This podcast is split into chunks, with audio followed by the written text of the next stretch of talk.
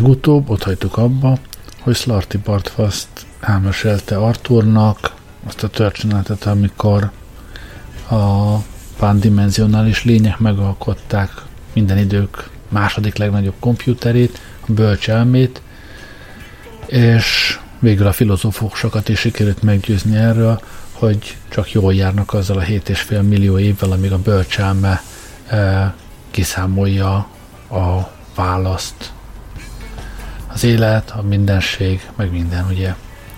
Tehát itt hagytuk abba egy hirtelen cliffhangerrel, és innen folytatjuk most.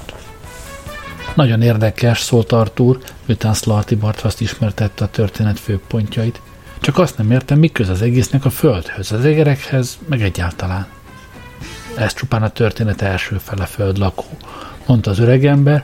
Ha tudni szeretnéd, mi történt 7,5 millió évvel később, a válaszadás napján, meghívhatlak a műterembe, ahol a szenzorekord felvétel segítségével magad is átélheted az eseményeket. Persze csak ha nem akarod menten kipróbálni az új föld felszínét. Egyelőre félkész, még a mesterséges dinoszaurusz csontvázakat se helyeztük el a földkérekben, aztán még le kell fektetnünk a kainozoikum harmadik és negyedik periódusát, és nem, köszönöm, mondta Artur. Kainozoikum nélkül úgy sem volna ugyanaz. Nem hát. Slarty Barthast megfordította a légikocsit, és elindította visszafelé, egyenesen az észbontó falnak.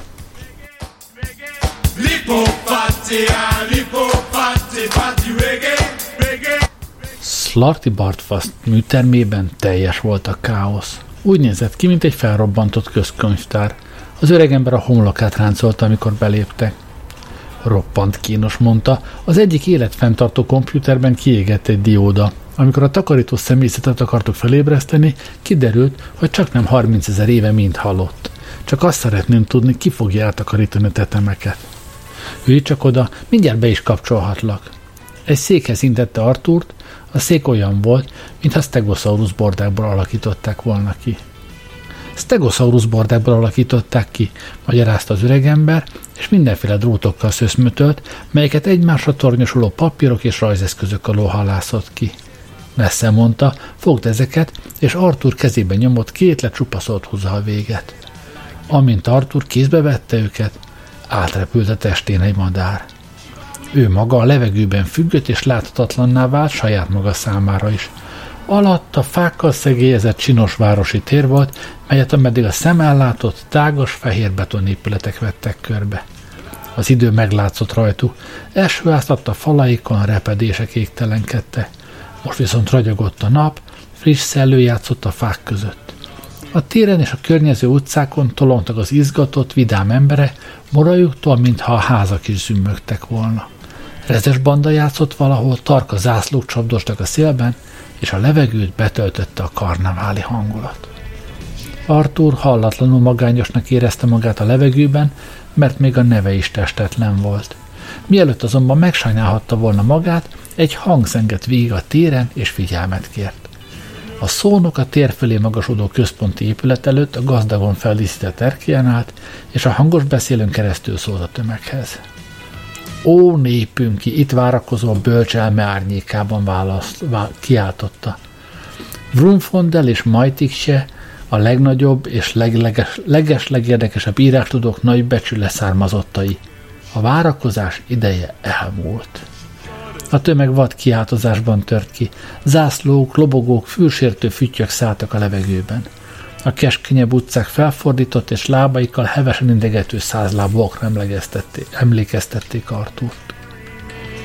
Hét és fél millió éve vár fajunk erre a nagyszerű és remélhetőleg felvilágosító napra, kiáltotta a szónok. A válasz napja. A tömeg extázisban hurrázott.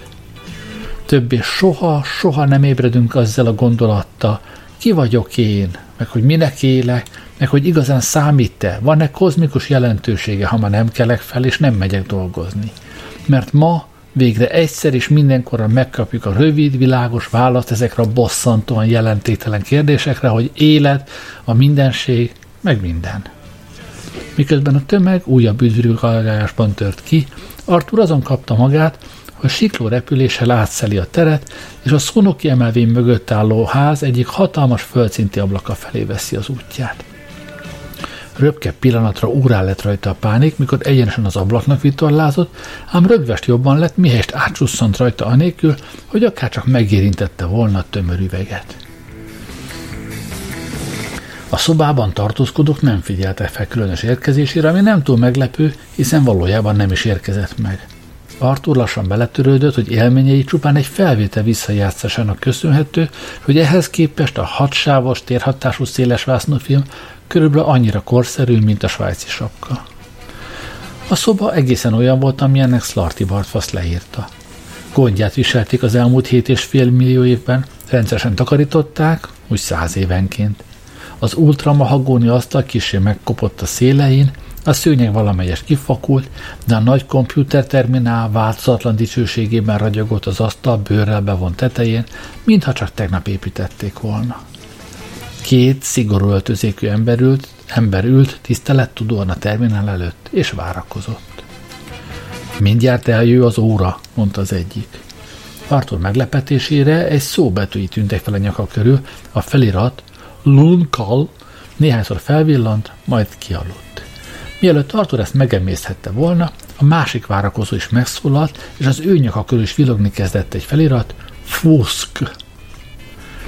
Őseink 75 ezer generációval együtt ezelőtt indították el ezt a programot. Mi lehetünk azonban az elsők, akiknek a kompjúter megszólal. Lenyűgöző élmény Fusk. Arthur ekkor jött rá, hogy a felvételt feliratokkal is ellátták. Mi leszünk a szerencsések, mondta Fuck, akik meghallhatják az élet, a mindenség, meg minden. Nagy kérdésére a választ. St, piszeget Lunkhavl, azt hiszem, bölcselme beszédhez készülődik. Pillanatnyi várakozás teljes szünet után a konzol elején sorban felélettek a műszerek. A fények, mint egy kísérletkép felfelvillanta, majd üzemszerű villogásban állapodtak meg. A kommunikációs csatornából halk hallatszott. Jó reggelt, szólalt meg végül bölcselme. Ö, jó reggelt, ó bölcselme, mondta Lunkal idegesen. Megvan a, ö, hogy is mondjam, a válasz? szakította félbe bölcselme fenségesen. Igen, megvan. A két férfi beleborzongott te válaszba, tehát mégsem vártak hiába. Valóban létezik válasz? Lehelte Fuck. Valóban létezik válasz, erősítette meg bölcselme. Mindenre? A nagy kérdésre? Az élet? A mindenség? Meg minden? Igen. Mindkettőjüket erre képezték ki, egész életükben erre a pillanatra készülte, születésükkör választották ki őket, hogy tanúskodjanak, amikor a válasz megadati, és mégis azon kapták magukat, hogy lélegzet visszafolytva fészkelődnek, mint a féle izgatott gyerekek. És készen állsz rá, hogy közöld velünk? sürgette Lunkavl. Készen állok. Most? Most, mondta bölcselme. Mindketten megnyalták cserepes hajkukat bár nem hinném, hogy tette hozzá bölcselme, hogy tetszeni fog. Nem számít, felelte Fuck, tudnunk kell most. Most? érdeklődött bölcselme. Igen, most. Felőlem? A komputer elcsöndesedett, azok ketten idegesen fészkelődte, a feszültség az elviselhetetlenségig fokozódott. Egész biztosan nem fogtok örülni, jegyezte meg bölcselme. Ki vele? Jó, mondta bölcselme. A válasz a nagy kérdésre, nos, az élet, a mindenség, meg minden, mondta bölcselme. Tehát a válasz, mondta bölcselme, és megáll, igen, a válasz, igen, 42, mondta bölcselme végtelen méltósággal és hidegvérrel. She was mine. Hosszú, hosszú ideig senki se szólt. Szeme sarkából Futzg láthatta a várakozástól feszült arcok tengerét odakünt a téren. Minket most meglincselnek, ugye? suttogta. Nehéz hivatal, jegyezte meg bölcselme szeliden. 42? ordította Lunkaul. Ez minden, amit 7,5 millió év alatt kiagyaltál? Viszont gondosan ellenőriztem, mondta a komputer, és egész egyértelműen ez a válasz. Hogy őszinte legyek, a probléma szerintem abban rejlik, hogy magatok sem tudjátok, mi a kérdés. Hiszen ez volt a nagy kérdés, a legvégső kérdés, az élet, a mindenség, meg minden, bömbölte Lunkel. Helyes, mondta bölcselme, és hangján érződött, hogy készségesen elvisel hülyéket is. De mit jelent igazából? Bárgyi döbbenet ömlött el lassan a két arcon, ahogy előbb a kompjúterre bámultak, aztán egymásra. Tudod, izé, hát a minden az minden, próbálkozott Futk bátortalanul. Hát ez az, mondta bölcselme. Mihely is tudjátok, hogy mi a kérdés, érteni fogjátok a választ is. Marha jó, dünnyöte Fuszg, félrelökte a jegyzetkönyvét, és parányi könycseppet törölt ki a szeméből. Jó, jó, figyelj, mondta Lunka. Volnál szíves, és esetleg megmagyaráznád a kérdést? Te magad? A legvégső kérdést? Igen. Beleértve az életet, az univerzumot, meg mindent? Igen. Bölcselme rágódott ezen egy keveset. Zűrös, mondta végül. De meg tudod csinálni? kiáltotta Lunka. Bölcselme újabb hosszú percig töprengett. Nem. Válasza nagyon véglegesen hangzott. A két férfi magába roskatton ült. De tudom, ki volna képes rá, mondta bölcselme. Mindketten felkapták a fejüket. Kicsoda? Arthur nem létező koponyája bizseregni kezdett, érezni, hogy gazdája lassan, de megállíthatatlanul kúszik a konzol felé. Arthur azonban sejtette már, hogy ez csupán a ráközelítés, melyet a film ismeretlen alkotója a drámai hatás fokozására iktatott be. Nem másról beszélek, mint arról a kompjúterről, mely utánam lesz majd eljövendő. Bölcselme hangja újfent a jellegzetes szónokiassággal zengett. E kompjúter operációs paramétereit kiszámítani oly megtiszteltetés, melyre én méltatlan vagyok, ám az én küldetésem, hogy megtervezzem őt. E kompjúter képes lesz arra, hogy kiszámítsa a végső válaszhoz rendelhető kérdést. E komputer oly végtelenül kifinomult és komplex, le, komplex lesz, hogy operációs mátrixának még a szerves élet is részét képezi majd. És ti magatok is új formát fogtok ölteni, és leszálltok arra a komputerre, hogy vezéreljétek programjának 10 millió éves futását. Igen, megtervezem nektek ezt a komputert, és néven is nevezem számotokra, legyen a neve Föld. Fuzg, tátott szája mered bölcselmére, elég sivár név. Testét hatalmas bemélyedések szelték végig, Lunkalon is hirtelen borzasztó vágások tűntek fel, a kompjúter konzolja felpukkadt és megrepedezett, a falak meginoktak és összeomlotta, a szoba rázódott a saját mennyezetére.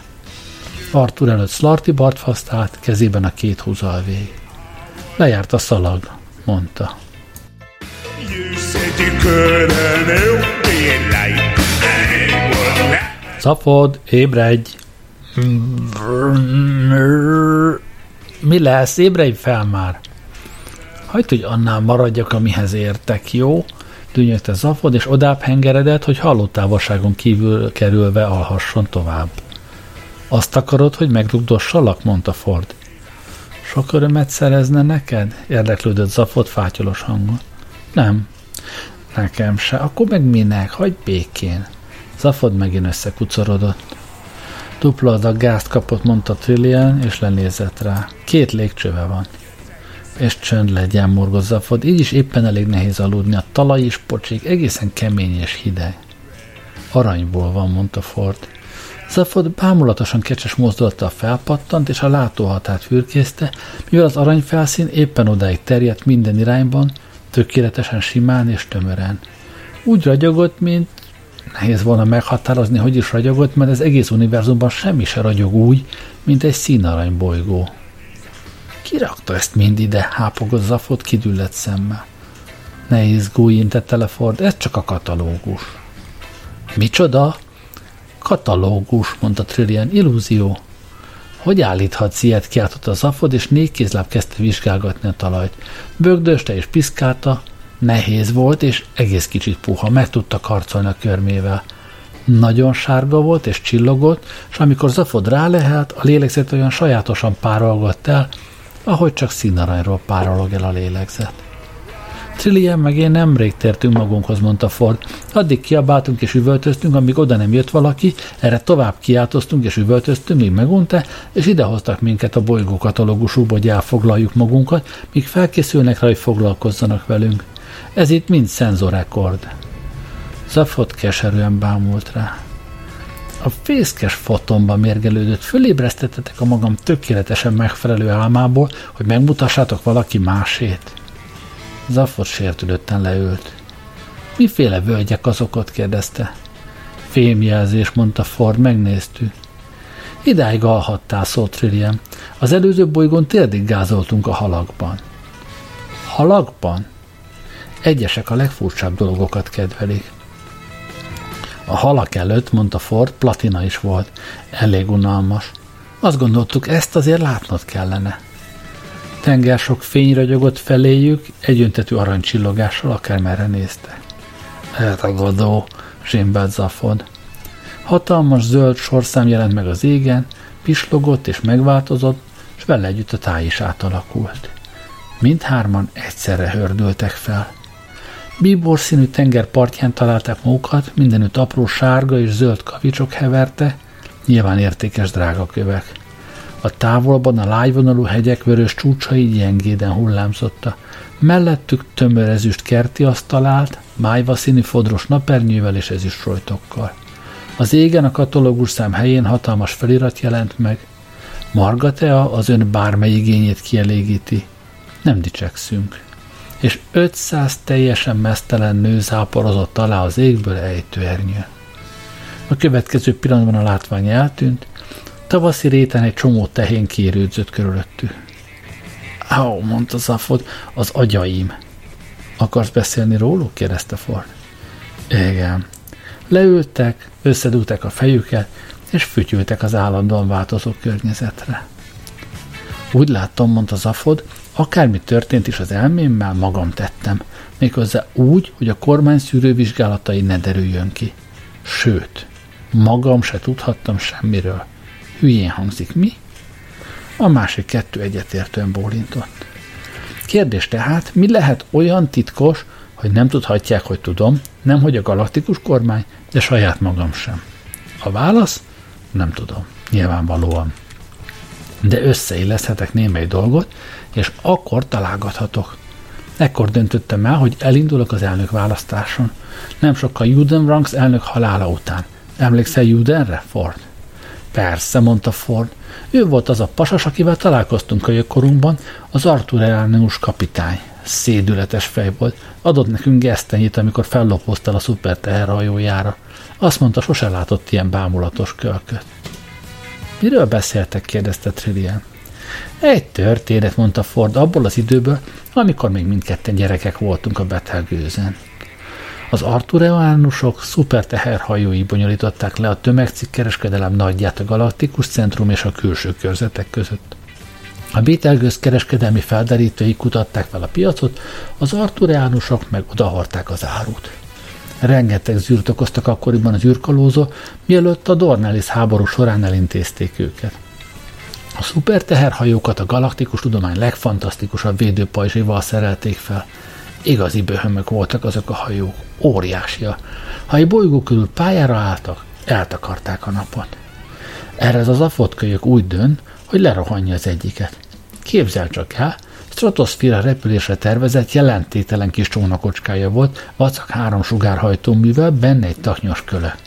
Úgy értem, fátyal rá őrült ötlet volt, veszettebb, mint egy veszett majom. Amikor nekivágott, vele tartottam, mert fixre megjátszottam egy nagyobb szummát, hogy kudarcot val, és nem akartam, hogy hamis bizonyítékkal állítson be. Erre mi történik? Beszállunk a három sugarasba, amit ő úgy átbütykölt, hogy nem lehetett ráismerni. Röpke néhány hét alatt átszeltünk három parszeket, besurranunk a szuperteherhajóba, ma se tudom, hogyan végigmasírozunk a parancsnoki hídon, kezünkben játékpisztoly és vadgesztenyét követelünk. Ekkora marhaságot azóta se hallottam. Egy egész évi zseppénzem bánta. És mit nyertem? Vadgesztenyét. A kapitány, ez a Juden Bronx volt, igazi bámulatos hapsi vette át a szozzafot. Adott kaját, piát, mind csupa hihetetlen galaktikus kocsvalék volt, meg persze nagy csomó vadgesztenyét, elképzelhetetlenül remekül éreztük magunkat. Aztán haza teleportált bennünket. A Betelgeuse állami börtön különleges biztonsági szárnyába. Hidegvérű pasas volt. Később megválasztották a galaxis elnökének. Zafod elhallgatott. Környezetük ezúttal éppen elsötétedett. Feketén gomolygott a pára, és alig kivehető, idomtalan árnyak leselkedtek a sötétben. A levegő időnként megreszkedett a szellemlények üvöltésétől, melyeket egyéb szellemlények öldököltek. Föltehetőleg elegen lelkesedtek az ilyesmiért, a kifitetődött a reklámozása. Ford, mondta Zafot csöndesen. Igen? Közvetlenül a halál előtt Juden meglátogatott. Tényleg? Sosem mesélted? Nem. Miért látogatott meg? Az arany szívről mesélt. Az ő ötlete volt, hogy ellopja. Az ő ötlete? Igen, és csak úgy lophattam el, ha részt veszek az avatási ünnepségen. Ford döbbenten tátotta a száját, majd harsogó nevetésben tört ki. Azt akarod mondani, hogy csak is azért indultál a galaktikus elnökválasztáson, mert el akartad lopni azt a hajót?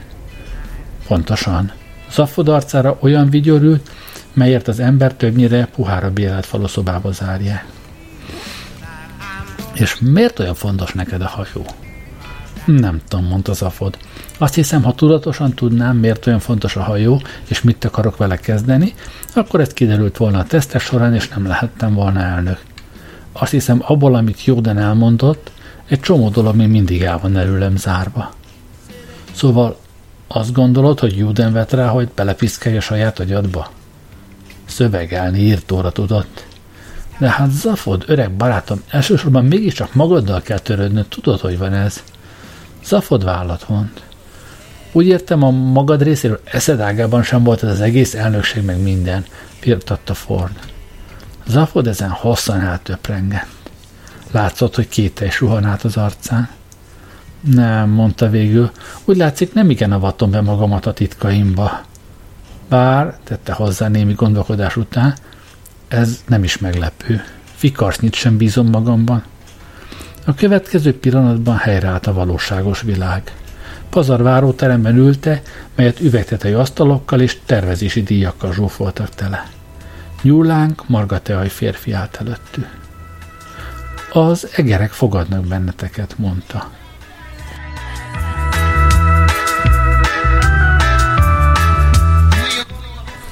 Hát, így állunk, mondta Slarty Bartfast, miközben erőtlen és jelképes próbálkozásokat tett a műteremben uralkodó észpontú rendetlenség mérséklésének irányában. Az egyik rakás tetejére felkapott egy papírlapot, de sehová se tudta letenni, így hát visszatette az eredeti kupac tetejére, amitől a kupac azonnal ledőlt. Bölcselme megtervezte a földet, mi megépítettük, ti meglaktatok rajta és a vogonok öt perccel a program befejezés előtt szétrombolták. Fűzte hozzá Artur, nem minden keserűség nélkül. Igen, mondta az öregember, reményvesztett pillantását végighordozva a műtermen. Tíz millió és terve, év tervezés és munka füstbe ment. Tíz millió év. Fel tudod egyáltalán fogni ezt a hatalmas időt, földlakó? 10 millió év alatt egyetlen közönséges kukacból ötször is kifejlődhet egy egész galaktikus civilizáció. Kész. Elgondolkodott. Nesze neked bürokrácia, tette hozzá. Tudja, Artur elmélázott, azért ez sok mindent megmagyaráz. Nekem például egész életemben volt egy különös, megmagyarázhatatlan érzésem, hogy történik valami a világban, valami nagy, sőt bajós, csak éppen senki nem hajlandó megmondani, hogy mi. Nem, mondta az öreg ember, ez csak a normális paranoia. Mindennyiunknak van a világegyetemben. Igen? Hát ha tényleg mindenkinek van, elmélkedett Artur, akkor talán lehet is benne valami. Talán valahol az ismert világegyetemen túl. Talán. Kit izgat, mondta Slarty Barfast, még mielőtt Artur felajzotta volna magát. Lehet, hogy öreg vagyok már és fáradt, folytatta, de mindig úgy véltem, képtelenül kicsiny az esélye annak, hogy megtudjuk, mi történik valójában. Nem tehetünk egyebet tehát, mint fütyülünk az egészre, és igyekszünk elfoglalni magunkat. Én például partvonalakat tervezek. Díjat is kaptam Norvégiáért. Beletúrt az egyik hulladékhalomba, átlátszó műanyaggal borított dobozt húzott elő, rajta nevével, benne Norvégia modelljével. Mi értelme ennek, mondta. Szerintem semmi. Egész életemben fjordokat csináltam. Akkoriban jöttek divatba, erre nagy díjat kaptam. Egy darabig ide-oda forgatta a díját, aztán hanyamozdulattal félrelökte. Arra azért ügyelt, hogy pohára essen. Ezen a pótföldön, amit most építünk, Afrikát bízták rám. Én meg persze újra fjordokkal fogom megcsinálni, mert történetesen kedvelem őket, és mert elég ódivatú vagyok ahhoz, hogy úgy véljem, a fjordok kellemesen barokk jelleget adnak a kontinenseknek. Ezek meg azt mondták, a fjord nem elég egyenlítői. Örömtelen nevetés hallatott. Egyenlítői? Mit számít az? A tudománynak persze számos csodás eredménye van, én azonban sokkal jobban élvezem a boldogságot, mint az igazságot. És legalább boldog? Nem, itt tomlik össze az egész elmélet. Kár, mondta Artur együttérzően, pedig amúgy egész jó életstílusnak tűnt. Fehér fény villant fel a falon. Gyerünk, mondta Slarty Bartfast, az egerek hivatnak téged. Bolygónkra érkezésed meglehetős izgalmat okozott. Ahogy hallom, már is úgy ünneplik, mintha a világegyetem történetének harmadik legvalószínűtlenebb eseményét. Mi volt az első kettő? Ó, csak sima egybeesés valószínűleg, vetette oda Slarty Bartfast, ajtót nyitott, s várakozóan nézett Arturra. Artur még egyszer körülpillantott, aztán futólag önmagát is megvizsgálta. Rendetlen, átizadt ruhájában csütörtök reggel még a sárban feküdt. Én is nagy gondban vagyok az élet stílusommal, morogta magában. Tessék, kérdezte az öreg ember szeliden. Ó, semmi, mondta Artur, csak vicceltem.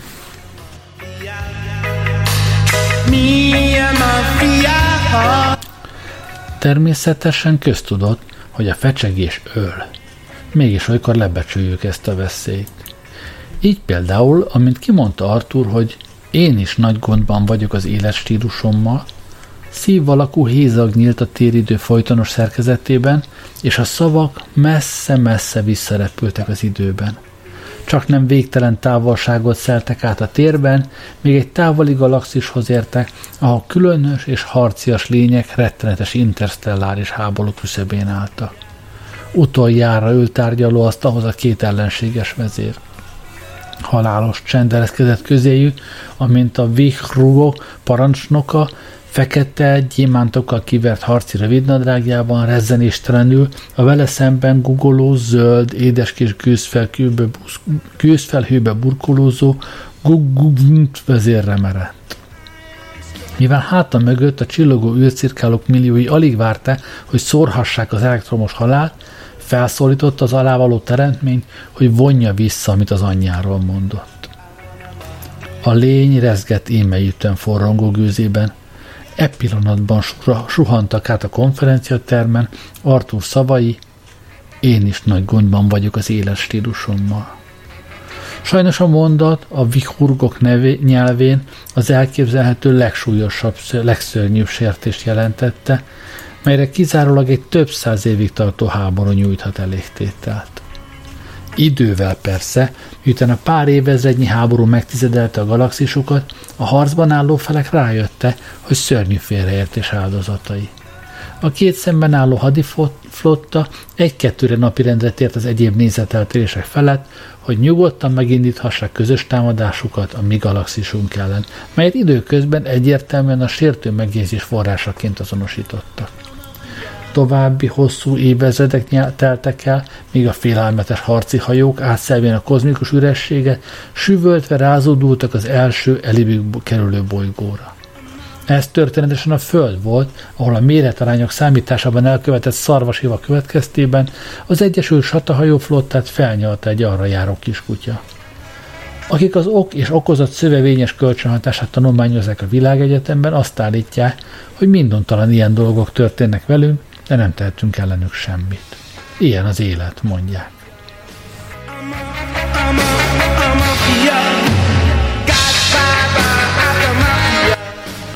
Rövid légikocsikázás után Arthur és az öreg Margatelnus egy ajtóhoz értek. Ott hagyták a kocsit, és bementek a váróterembe, melyet üvegtetei asztalokkal és átlátszó dobozokban elhelyezett díjakkal zsúfoltak tele. A szoba túloldalán egy ajtó fölött csak nem azonnal fény villant, mire beléptek. Artúr, biztonságban vagy, kiáltott egy hang. Igen, mondta meglepetten Artúr, remek. A gyérvilágítás miatt eltartott egy ideig, mire észrevette Fordot, Trillient és Zafodot. Exotikus fogásokkal, különleges édességekkel és bizarr gyümölcsökkel pömpásan megterített kerekasztal körülültek. Tömték a fejüket. Mi történt veletek, tudakolta Artúr. Az van, mondta Zafod, és egész cubák grillezett izomnak esett neki, hogy ezek a mi kedves vendéglátóink elgázosítottak minket, szép csap, szétcsaptak kisi az agyunkban, meg általában eléggé furán viselkedte, úgyhogy most kárpótlásról meghívtak erre a finom kis ebédre. Nesze, mondta, és ördög ilyen bűzlő húsdarabot halászott ki az egyik tából. Kóstold meg ezt a vegai korszarvukot lettet. Isteni, ha történetesen szereted. Vendéglátók? Miféle vendéglátó? Nem látok semmiféle. Apró hangocska szólalt meg. Isten hozott földi lény, tarts velünk! Arthur körbe pillantott és döbbenten felkiáltott. Fúj, egerek az asztalon! Kínos csend támadt. Mindenki rosszalóan nézett Arthurra, aki viszont a két fehér egérre merett. Az állatkák konyakos pohára emlékeztető üvegedényben üldögéltek az asztalon. Aztán Arthur is észbe kapott. Ó, sajnálom, nem voltam egészen felkészülve. Hadd mutassalak be, mondta. Arthur, ő Benji egér. Hello, intett az egyik egér. Az üvegpohár belső oldalán valamilyen érzékeny kapcsolótábla lehetett, mert ahogy Benji egér végsimította a bajszával, a pohár előre szökkent egy kicsit. Ő pedig Frankie egér. Örvendek a szerencsének, a másik egér is előre szökkent. Arthur a száját tátotta. De nem. De igen, mondta Trillian, ők azok az egerek, akiket a földről hoztam magammal. Egyenest Arthur szemébe nézett, és mintha icipicit lemondóan megmondta volna a, megvonta volna a vállát. Közelebb adnád a reszelt Arturánus meg a szamár húst, kérdezte. Slarty Bartfast udvariasan kőhétselt. Ö, bocsánat. Jó van, Starty Bartfast, köszönjük, szólt Benji élesen, de léphetsz. Ó, ő, hogy ne, mondta az öreg ember némileg meglepe. Hát akkor megyek és folytatom a fjordokat. Nos, ami azt illeti, már nem lesz szükség rá, mondta Frankie egér. Nagyon úgy néz ki, hogy nem is kell az az új föld. Rózsaszín szemecskét forgatta. Elvégre találtunk egy benszületet, aki néhány másodperccel a katasztrófa előtt még a földön volt. Micsoda? kiáltott felrémülten Slarty Bartvast. Ezt nem mondhatjátok komolyan. Ezer gletszeren várja, hogy végiggördülhessen Afrikán. Akkor sielj rajtuk egyet, mielőtt szétszeded őket, tanácsolta fagyosan Frankie egér. Sielni? kiáltott az öreg ember. Azok a gletszerek valódi műalkotások. Elegánsan megfaragott szegélyvonalak, égre törő jégcsúcsok, fenségesen mély szakadékok. A legmagasabb művészeten siálni, micsoda szentségtörő ötlet. Köszönjük, Slarty Bartfast, mondta Benji egér határozottan. Majd szólunk, ha kell lesz. Igen, uram, felelt az öreg ember hidegen. Nagyon köszönöm a díjat. Égágyon földlakó, fordult Arturhoz. Remélem összejön az az életstílus. A társaság többi tagjától kurta bólintással búcsúzott, majd sarkon fordult és szomorúan elhagyta a szobát. Artur utána bámult, nem tudta, mit is mondhatna. Most pedig, szólt Benji egér, munkára. Ford és Zafot kocintotta. A munkára kiáltották. Tessék, mondta Benji egér. Ford körülnézett. Bocsánat, azt hittem pohár köszöntő jön. Az egerek türelmetlenül futkostak fel alá üvegszállító járműveikben. Aztán összeszedték magukat, és Benji előrébb hajtatott, hogy Arthurhoz szólhasson. Nos, földi lény, a helyzet a következő. Amint te is tudod, az utóbbi 10 millió évben többé-kevésbé mi irányítottuk a bolygótokat a véget, hogy megtaláljuk azt a szerencsétlen dolgot, a végső kérdést. Miért? kérdezte Artur élesen. Nem, erre már gondoltunk, vágott közbe Frankjegér, nincs összhangban a válaszsal. Miért? 42. Beláthatod, hogy ez így nem jó. Nem, mondta Artur, úgy értem, miért csináltátok? Ó, értem már, felelte Franki. Nos, hogy egészen őszinte legyek, talán csak megszokásból. és tulajdonképpen ez a lényeg. Már tele van a hócipőnk az egésszel, és hogy azok miatt a nyíves vogonok miatt előről kezdjük az egészet, hát a puszta lehetőségtől is kijön a sikarongató rábrázás. Tiszta szerencse, hogy Benji meg én befejeztük a saját feladatunkat, és idejében elhagytuk a bolygót egy kis szabadságra, és hogy azóta szerencsésen visszamanipuláltuk az utunkat Margateára a barátaid révén. Margatea az összekötő kapu a saját dimenziónkhoz szólt közbe Benji. Ahonnan, folytatta a rákcsálótárs, meglehetősen zsíros ajánlatot kaptunk arra, hogy szerződjünk el az 5D plegyka és társasági sorozatához. Erősen hajlunk rá, hogy elfogadjuk. Én is elfogadnám, hát te volt? kérdezte Zafod. De mennyire repülnék érte, mint a puskagolyó. Artur rájuk pillantott, és azon tűnődött, hova akarnak kiukadni. Ehhez azonban eredményre van szükségünk, ugye? mondta Franki. Úgy értem, elvileg még mindig szükségünk van a végső kérdésre, ilyen vagy olyan formában. Zafod Arturhoz hajolt.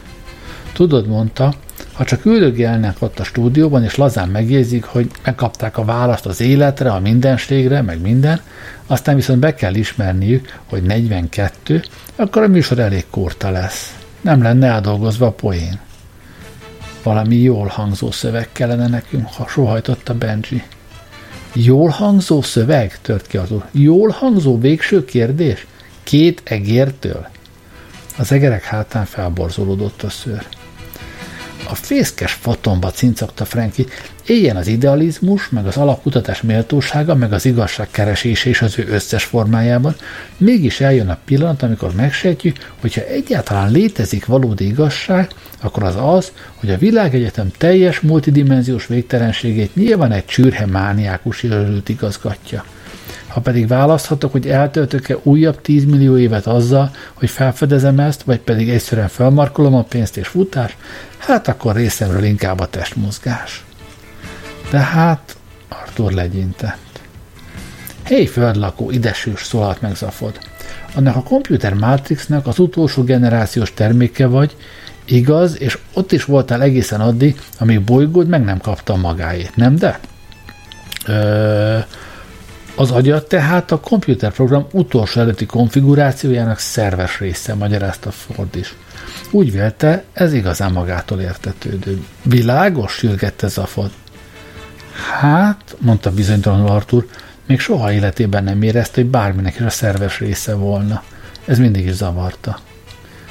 Más szavakkal, mondta Benji, és különleges hajtányát egészen Arturhoz kormányozta – komoly az esélye annak, hogy a kérdés kódját az agyat kódja tartalmazza, úgyhogy meg akarjuk vásárolni tőled. Mit a kérdést? tudakolta Arthur. Igen, felelte Ford és Trillian egyszerre. Tenger sok pénzért tudított az afod. Nem, nem, mondta Frank nekünk az agy kell. Micsoda? Kinek hiányozna érdeklődött Benji? Mintha azt mondtátok volna, hogy csak leolvassátok az agyát műszerrel. Ford is megneheztelt. Hát persze, csak előbb ki kell vennünk, előkészíteni. Beáztatni fűzte hozzá Benji. Felkockázni. Köszönöm, kiabált Artur, feldödötte székét, és rémülten hátrált az asztaltól. Hiszen bármikor pótolhatnánk, nyugtatgatta Benji, ha már úgy oda vagy érte. Hát persze, kapsz egy elektronikus agyat, biztatta Franki, a legegyszerűbb kis modell is megtenni.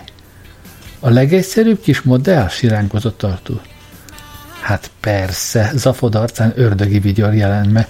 Másra kellene beprogramozni csak az, hogy micsoda, meg nem értem, meg hol a teám. Észre se vennénk, hogy nem igazi agy.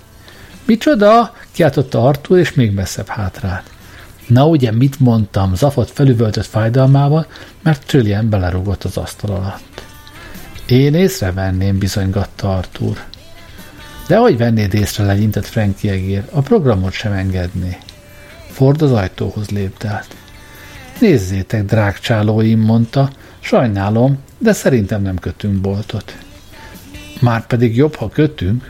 Az egér kurus cincogásából hirtelen minden kedvesség elpárolgott. A két üvegjármű apró, sikongató csikordulással felröppent, és a levegőn át Artur felé lendült, aki botladozva hátrát, míg nem beszorult az egyik sarokba. Tehetetlenségében behúnyta a szemét. Trillian kétségbe esetten megragadta a karját, hogy az ajtó felé cibálja, Zafod és Ford közben a kilincset rángatták. Arthur azonban hol teher volt, mintha csak hipnotizálta volna a levegőből lecsapó kis rákcsálók látványa. Trillian sikoltozva sürgette, de Arthur csak tátogott. Még egy rántás, Ford és Zafot kinyitotta az ajtót. Odakint meglehetősen csúf fickók kis csoportja várakozott, feltehetőleg ők lehettek a nehéz fiúk margateán. Maguk is visszataszítóak voltak, és a kezükben tartott orvosi felszerelés sem tette őket vonzóbbá. Támadásba lendültek. A következő pillanatban tehát Arthurnak lyukat vágnak a fejébe, Trillian képtelen segíteni neki, Fordot és Zafodot pedig mindjárt lerohanja néhány orgyilkos, akik nem csak súlycsoportban, hanem fegyverzetben is felülmúlják őket. Mindent egybevetve hallatlan szerencse, hogy ebben a pillanatban a bolygó összes riasztó berendezése fősiketítő csörömpölésbe kezdett.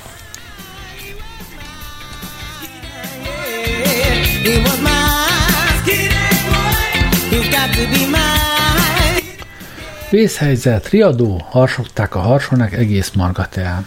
A bolygón ellenséges űrhajó landolt, fegyveres behatolók az ányalt szektorban, mindenki a védelmi álláspontokra. A két egér bosszusan szaglázta az üvegjárművek szétszóródott cserepeit. A fene, aki megette, morogta Franki egér. Ekkora felhajtást két font vacak földi agy miatt.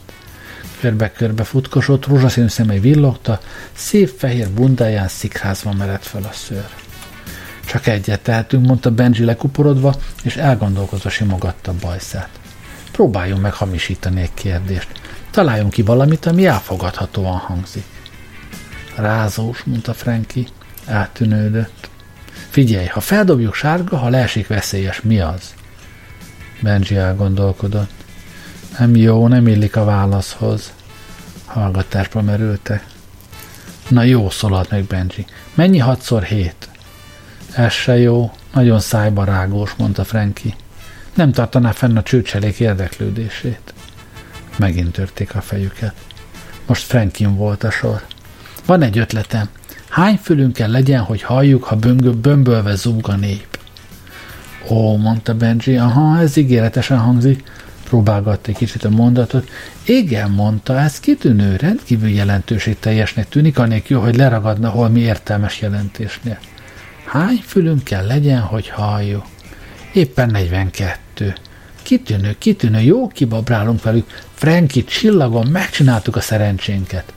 Gyors diadaltáncot lejtettek izgalmukban. Mellettük a földön néhány meglehetősen csúf fickó hevet, akiket súlyos tervezési díjakkal fejbe csapdosta. Fél mérfölddel távolabb négy alak dübörgött végig egy folyosón kiutat keresve. Tágas, szellős kompjúterterembe érkezte. Vadó körülbe pillantotta. Szerinted merre zafot? kérdezte ez a Ford. Első megközelítésre azt mondom erre. Azzal a zafot végrohant a fal és egy kompjútertömb között. Ahogy a többiek utána eredtek, Zafod megtorpant, mert az orra előtt becsapódó durodóm energiatöltet megolvasztotta kissé a falat. Felülföltött egy kézi hangos beszélő. Oké, okay, Bibi Brooks, nem moccany, be vagy kerítve. Zsarók sziszent fel és legugolva megpördült. Van még kedvet tippelni, Ford? Oké, erre, mondta Ford, minden ilyen végigvágtattak két kompjúter közt a folyosón. A folyosó végén állig felfegyverzett figura jelent meg őruhában, kezében rossz külsejű Durodum puskával. Nem akarunk lelőni, Bibelbrox kiáltotta. A részemről rendben kiáltotta az afot, és fejest ugrott két adatfeldolgozó egység közé. A többiek utána farolta. Ketten vannak, mondta Trillian, sarokba szorította. Ferdén beprés előttek egy adatbank és a fal közé. Lélegzett visszafolytva vártak. A levegőt hirtelen felrobbantották az energiatöltete, ahogy a két zsaru egyszerre nyitott tüzet. Hé, ezek lőnek ránk, duzzogott a Artúr, és gombóccá gömbölyödött. Mintha azt mondták volna, hogy nem akarnak lőni ránk. Én is úgy hallottam, jegyezte meg Ford. Egy veszélyes pillanatra Zafot kidugta a fejét. Hé, mintha azt mondtátok volna, hogy nem akartok lőni ránk. Vártak. Kisvártatva megszólalt egy hang. Nehéz zsarúnak lenni. Mit mondott? kérdezte Ford döbbenten. Azt mondta, hogy nehéz zsarúnak lenni. Ez mégiscsak az ő problémája, nem? Szerintem is. Ford kikiabált. Hé, ide figyeljetek! Éppen elég baj az nekünk, hogy itt lövöldöztök ránk, úgyhogy azt hiszem könnyebb volna, ha legalább a saját problémáitokkal békén hagynátok. Újabb szünet, aztán megszólalt a hangos beszélő. Na ide figyelj, te fickó! Csak azt nézd, hogy holmi ostoba, szűkhagyú, durogató idiótákkal van dolgod, akiknek az alacsony homlokukban lóg a hajú, kicsi disznószemük van, és nem tudják, mifán terem a társalgás. Mi igenis két intelligens, figyelmes fickó vagyunk, és biztos kedvelnétek bennünket, ha barátilag találkoznánk. Eszem ágában sincs, hogy mindenfelé csak lelődözzem az embereket, aztán meg ezzel kérkedjek az űrcsavargók tetves csehóiban, mint egy pár zsarú, akit ismerek. Én lelődözöm mindenfelé az embereket, de utána órákon át siránkozom róla a barátnőmnek. Én meg regényeket írok, sopánkodott a másik zsaru is. Eddig egy se jelent meg, úgyhogy ne is csodálkozzatok, ha iszonyúan pocsék a kedvem. Ford szemeik igóvatta. Miféle zsarok ezek? kérdezte. Nem tudom, feled ez a fod. Azt hiszem jobban bírtam őket, amikor lőttek. Szóval kijöttök onnan szép nyugodtan, kiáltott az egyik zsaru, vagy inkább füstöljön ki benneteket. Ti melyiket választanátok, kiabált vissza Ford. A következő ezred másodpercben a levegő kezdett porhanyósra sülni körülöttük, ahogy az egyik durodum töltet a másik után csapódott be a fedezékül szolgáló számítógép konzolba. A tűzijáték hosszú másodperceken át elviselhetetlen intenzitással folytatódott. Amikor abban maradt és a vízhangok is elhaltak, néhány másodpercig szinte teljes volt a csend. Ott vagytok? Még kiáltott az egyik zsaru. Igen, kiabálták vissza. Egyáltalán nem élveztük a dolgot, ordított a másik zsaru. Vettük észre, méltatlankodott Ford. Most pedig figyelj ide, Bibi Brooks, és ajánlom, hogy jól figyelj. Miért? kiáltott vissza Zafod. Azért harsogott a sarú, mert amit most mondok, az nagyon intelligens lesz, egész érdekes és kifejezetten humánus. Szóval vagy mindannyian megadjátok magatokat, hogy összeverhessünk titeket egy kicsit, bár természetesen nem nagyon, mert határozottan ellenezzük a fölösleges erőszakot, vagy pedig felrobbantjuk ezt az egész bolygót, meg esetleg még egyet-kettőt, amiket kiszúrunk magunknak idejövet. De hisz ez őrület, háborgott Trillian, csak nem tennétek ilyet. De még mennyire, hogy megtennénk, rikoltotta a zsaru. Ugye megtennénk? kérdezte a társa. Hát persze, nem is tehetnénk, mást ordított a helyben hagyólag a másik. De miért tudakolt a Trillian? Mert vannak dolgok, amiket akkor is meg kell tenni, ha az ember felvilágosult, liberális zsaró, aki mindent tud az érzékenységről, meg minden. Tudja fene, én valahogy nem hiszek ezeknek, morogta Ford. Az egyik rendőr átkiabált a másiknak. Lőjük még egy darabig őket? Hogy nem, miért ne? Újra megindult az elektromos zárótűz. A hő és a zaj fantasztikus szintre nőtt, a számítógép pultja lassan széthullott. Az eleje csak nem teljesen megolvadt, a fémolvadék vaskos patakokban kacskaringózott hátrafelé, ahol a menekülők lapultak. Összegömbölyödve várták a véget.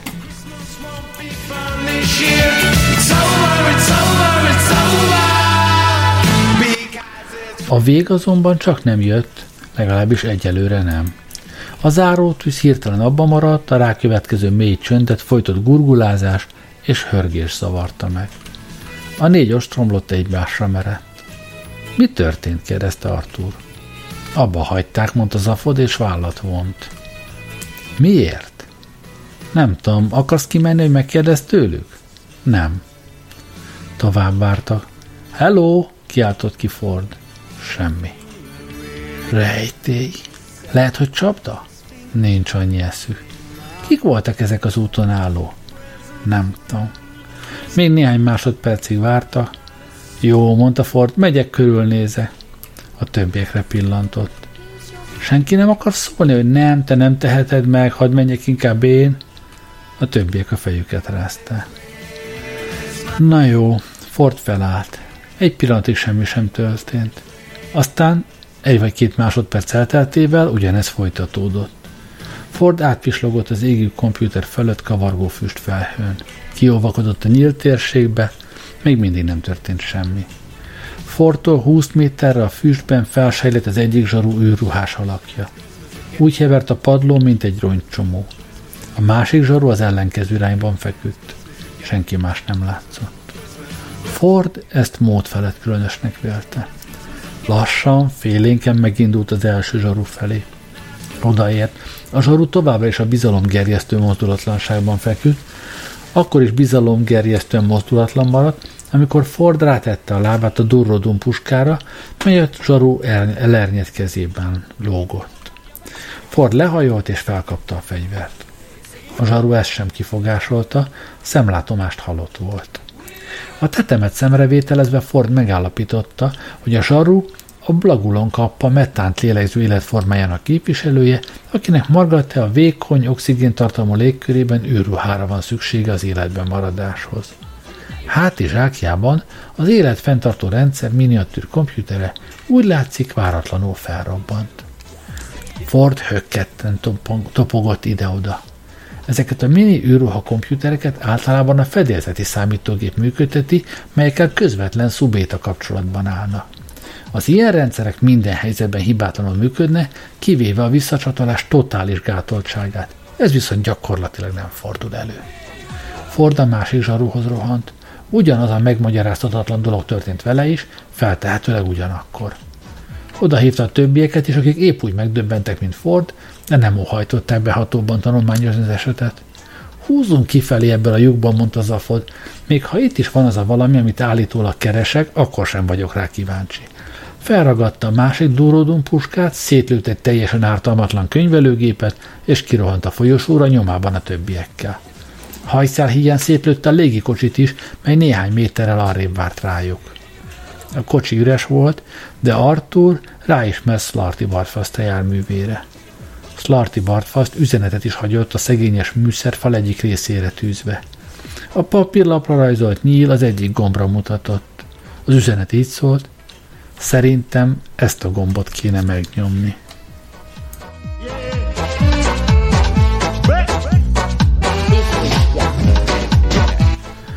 A légi kocsi az R-17-et meghaladó sebességgel keresztül röpítette a társaságot az acélalagútakon, ki a bolygó ellenszembes felszínére, melyet az újabb hajnal ködös fénye borított.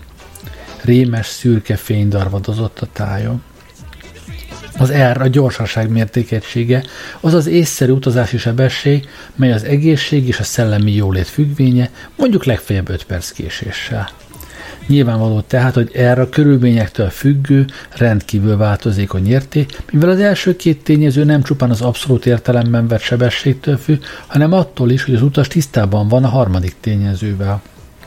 Az egyenletet hallatlan nyugalommal kell kezelni, különben az eredménye nagyfokú feszültség, fekély, sőt halál lehet. Az R17 nem egyértelmű sebesség ugyan, de nyilvánvalóan túl nagy. A légikocsi R-17-tel és még gyorsabban fúrta át magát a levegőn, majd kitette utasait az aranyszív mellett.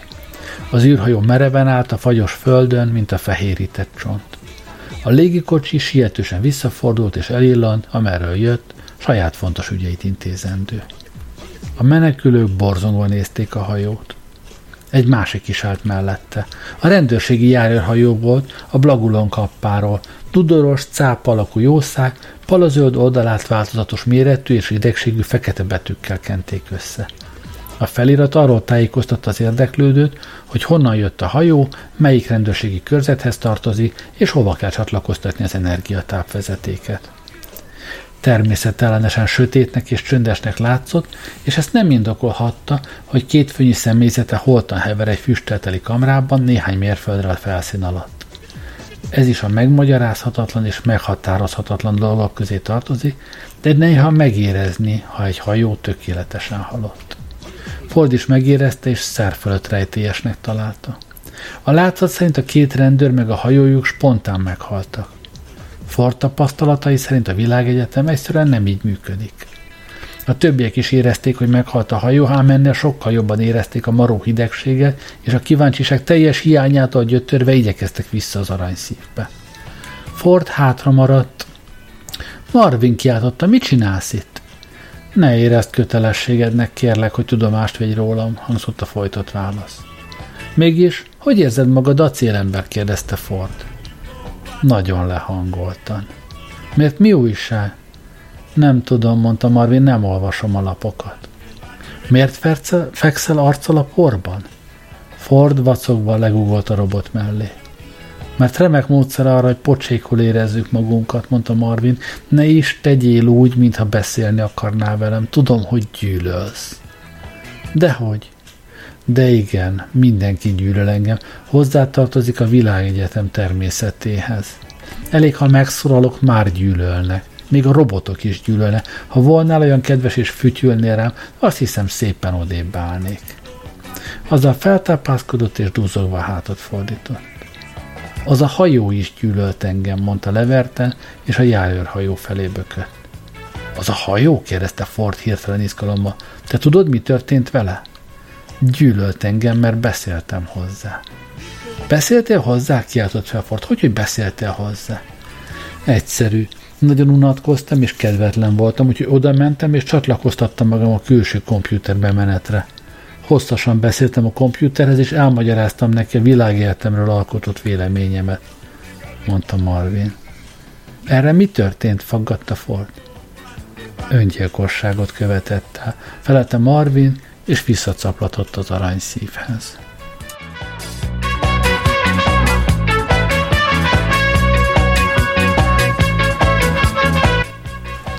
Aznap éjjel, miközben az aranyszív azon fáradozott, hogy minél több fényévet gyűjtsön önmaga és a lófejköt közé, Zafod a parancsnoki hídon lebzselt a pálma alatt, és bőkezően mért pángalaktikus gégepukkasztó dózisokkal igyekezett formába pofozni az agyát. Ford és Trillian az egyik sarokban az életet, az ebből levezethető kérdéseket vitatták meg, Arthur pedig ágyba bújt, hogy átlapozza Ford könyvét, a galaxis úti kalauzt. Úgy vélte, ha már a galaxisban kell élnie, legfőbb ideje, hogy egyet más megtudjon felőle. Az alábbi tételre bukkant. A jelek szerint valamennyi fontosabb galaktikus civilizáció története három különálló és jól megkülönböztethető szakaszon megy keresztül. A túlélés, a kíváncsiság és a kifinomultság szakaszain, melyeket a hogyan, miért és hol fázisainak is neveznek.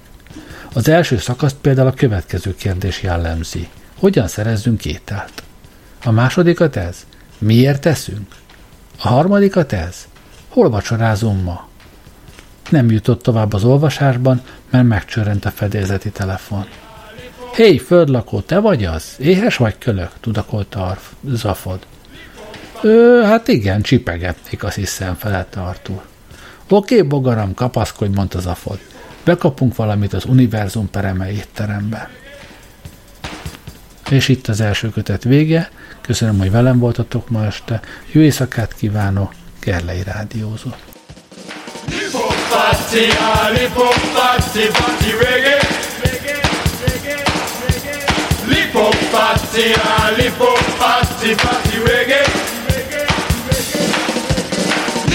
party, allez pour party, party reggae.